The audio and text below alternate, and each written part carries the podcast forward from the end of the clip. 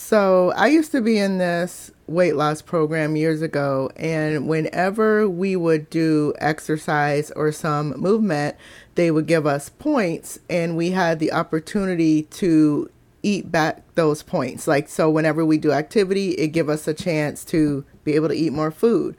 And I want to talk in this episode about why I don't eat my fitness calories and why you should. All right, let's go. Welcome to the Overweighted Podcast, where we get real about the struggles of being obese and needing to lose a whole lot of weight. My name's Malaika. I'm your host, weight loss mentor and coach. Join me on my personal weight loss journey to lose about 200 pounds, and as I share my very real experiences, plus some simple, successful, and sustainable weight loss tips and mindset shifts so that we can mark lose weight off of our to do list for good. So, if you've heard any other episode of mine, then you probably know that I lose weight based on a calorie deficit. So that means basically I am tracking everything that I eat, and I pretty much do that in an app. I use my Fitness Pal. This is not sponsored at all, but I use the My Fitness Pal app. And one of the things that I notice is that if I put activity in the app, it will basically give me more calories to eat. And that was similar to this program that I used to do a while back to lose weight, where whenever we would do activities, it would give us points, and then we were able to basically use those points to eat more food. But I choose on my weight loss journey not to eat back those fitness calories, and I'm to tell you why. But before I get into that, I wanted to remind you that the Christ Over Cookies book is going to be released this Saturday, if you happen to be listening to this at the time that I post the episode. But it will be this Saturday, April 15th, 2023. You will be able to purchase the book on Amazon. You'll also be able to grab it on Barnes and Noble.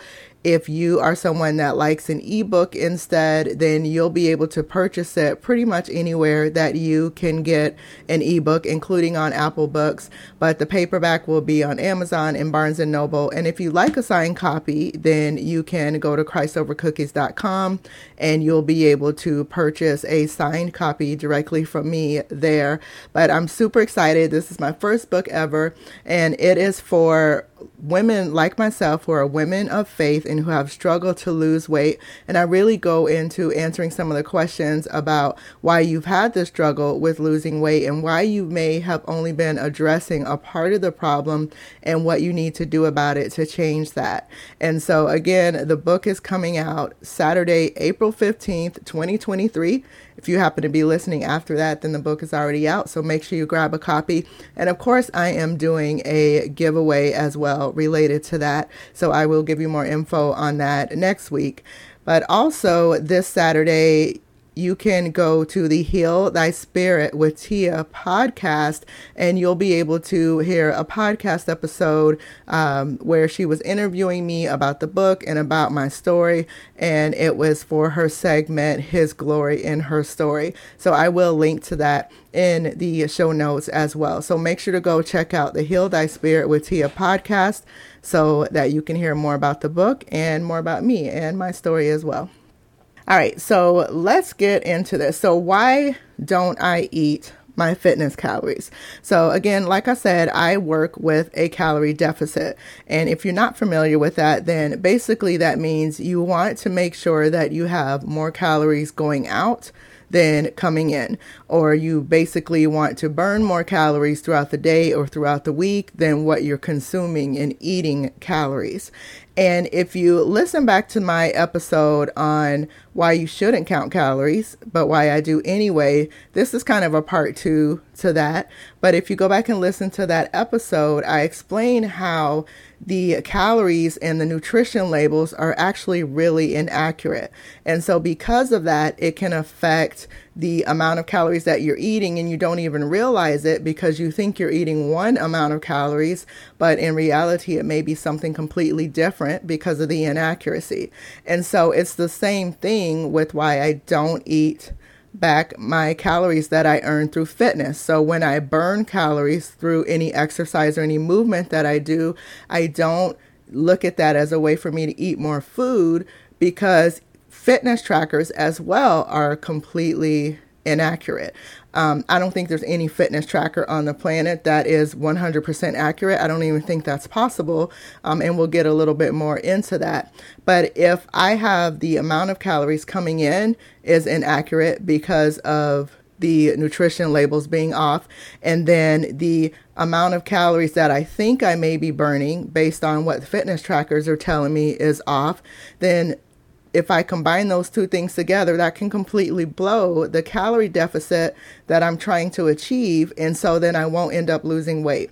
And so I don't eat back any fitness calories that I've earned according to my tracker because I don't want to blow that deficit. And I will get into why I think you should eat fitness calories in a second. But let me explain what I'm talking about as far as fitness trackers being inaccurate. And so this information I'm giving you right now, this is from Precision Nutrition where I have my certification through. But based on the ways that different fitness trackers even come up with the number that it tells you that you are um, burning as far as calories, just the way that they have the methods that they calculate that First off, that in itself is inaccurate. Um, there are different ways that they come up with it, but depending on which method they use for their fitness tracker, then that's going to determine about you know the margin of error that they have with what it's telling you. So this also includes when you are like on a treadmill, for instance, and it's telling you how many calories you're burning from the workout you did on a treadmill, elliptical, all those things. So this is not just the fitness calories from the trackers itself that are inaccurate, but also different fitness equipment that gives you the calories and telling you how much you burn.